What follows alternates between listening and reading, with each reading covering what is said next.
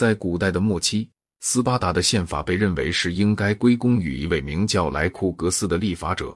据说莱库格斯在公元前885年颁布了他的法律。事实上，斯巴达的制度是逐渐成长起来的，而莱库格斯则只是一个神话式的人物。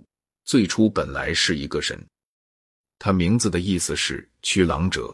这个神源出于阿加迪亚。斯巴达在其他的希腊人中间引起了一种多少会使我们感到惊异的敬仰。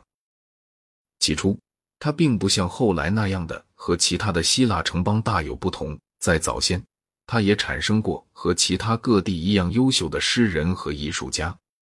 但是到了公元前七世纪左右，或许甚至于是更晚一些的时候，他的宪法就固定为我们目前所谈到的形式。他们为了获得战争的胜利而牺牲了其余的一切，于是斯巴达在整个希腊对于世界文明的贡献里面就不再有任何的地位了。在我们看来，斯巴达国家就是纳粹的一个雏形，但对希腊人来说，他似乎并不如此。正如百里所说的，公元前五世纪，一个来自雅典或米利都的一帮人，在访问那些构成了没有成员的朴素无华的斯巴达城邦的稀疏散落的村庄时，他一定会有一种置身于远古时代的感觉。那时候的人们要更勇敢、更善良，也更淳朴。他们不曾为财富所腐化，也不曾被各种观念所困扰。对于一个像柏拉图那样的思索着政治学问题的哲学家来说，斯巴达国家似乎是最接近于理想的了。普通的希腊人都把斯巴达视为是一座严肃与淳朴之美的殿堂，一座有如多利亚神殿那样庄严的多利亚城邦。那比他自己的居处要高贵的多，只不过住进去却并不那么舒服罢了。其他的希腊人对斯巴达感到敬仰的原因之一是斯巴达的稳固。所有其他的希腊城邦都有过革命，但是斯巴达的宪法几百年来却依然不曾变动过。只有监察官的权力是逐渐加大了，但那是经过合法手续的，而并不曾使用过暴力。我们不能否认，在一个很长的时期里，斯巴达人在他们的主要目标方面。即在创造一个无敌战士的种族这方面是成功的。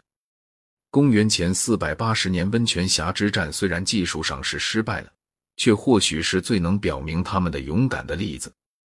温泉峡是崇山之间一条通道，希腊人希望能在这里阻挡住波斯大军。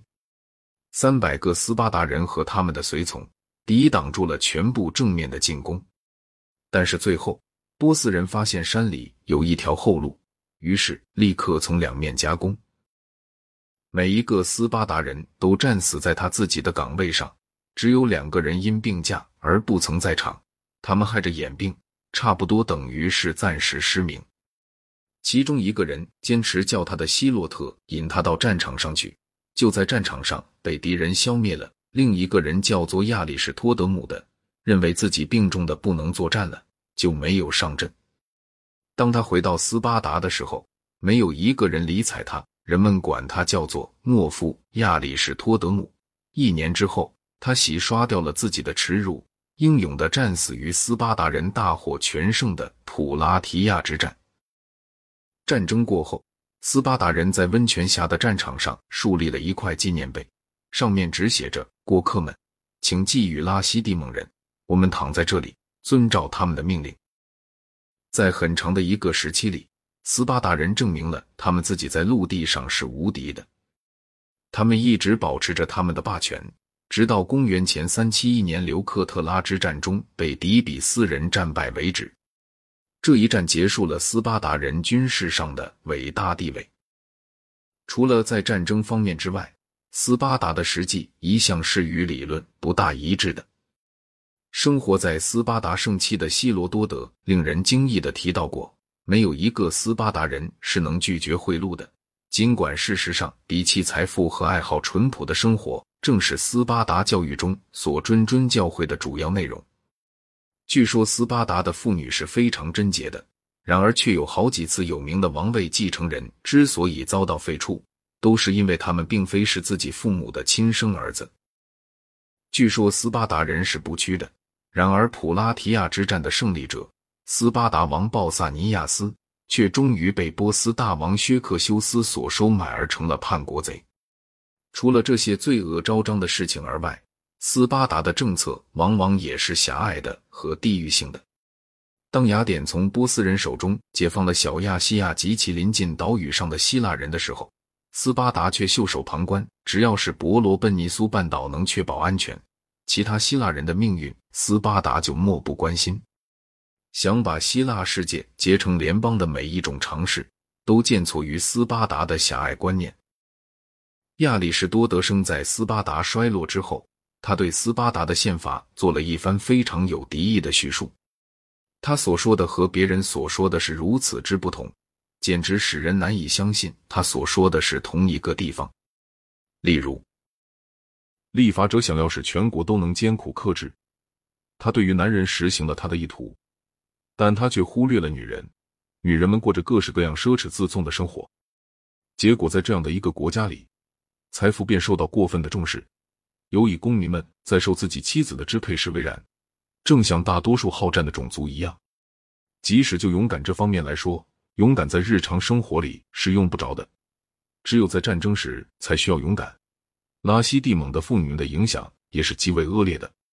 拉西蒂蒙的妇女们的放荡是自古已然的，也是在人们意料之中的。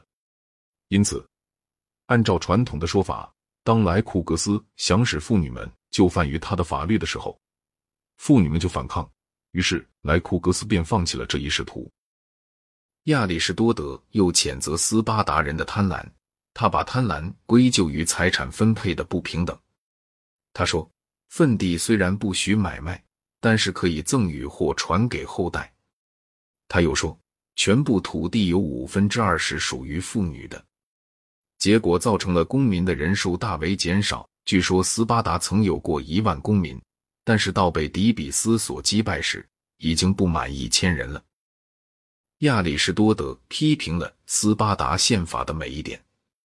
他说，监察官往往是非常之穷，所以很容易受贿赂，而且他们的权力又是如此之大，甚至于连国王也不得不讨好他们。所以，斯巴达的政体已经转化成为民主制了。他告诉我们说，监察官们自纵过度。他们的生活方式与宪法的精神背道而驰，而对于普通公民的严厉又是那样的不堪忍受，所以公民们便沉溺于秘密的非法的肉欲快乐，以求逃避。亚里士多德写这些话的时候，斯巴达已经衰颓了。然而，在有些地方，他明白的说，他所提到的这些罪恶是从古就有的。他的语气是那么干脆而又确凿，以致我们很难不相信他。而且，他也符合近代由于法律过分严厉而得到的一切经验。然而，在人们的想象里所存留下来的，却并不是亚里士多德笔下的斯巴达，而是普鲁塔克笔下的神话般的斯巴达和柏拉图国家篇中被哲学理想化了的斯巴达。许多世纪以来，青年人都阅读着这些作品。并且燃烧着一种想要做一个莱库格斯，或者是做一个哲人王的雄心，而理想主义和爱好权势相结合的结果，就一再的把人引入了歧途，并且就在今天也还是如此。就中世纪和近代的读者们而论，斯巴达的神话主要是由普鲁塔克给确定下来的。当他写作的时候，斯巴达已经是属于浪漫的往事了。斯巴达的盛世距离普鲁塔克的时代，正像哥伦布距离我们的时代是一样遥远。普鲁塔克所说的一切，研究制度的历史学家虽然必须极其审慎的加以处理，但是对于研究神话的历史学家来说，它却具有头等的重要性。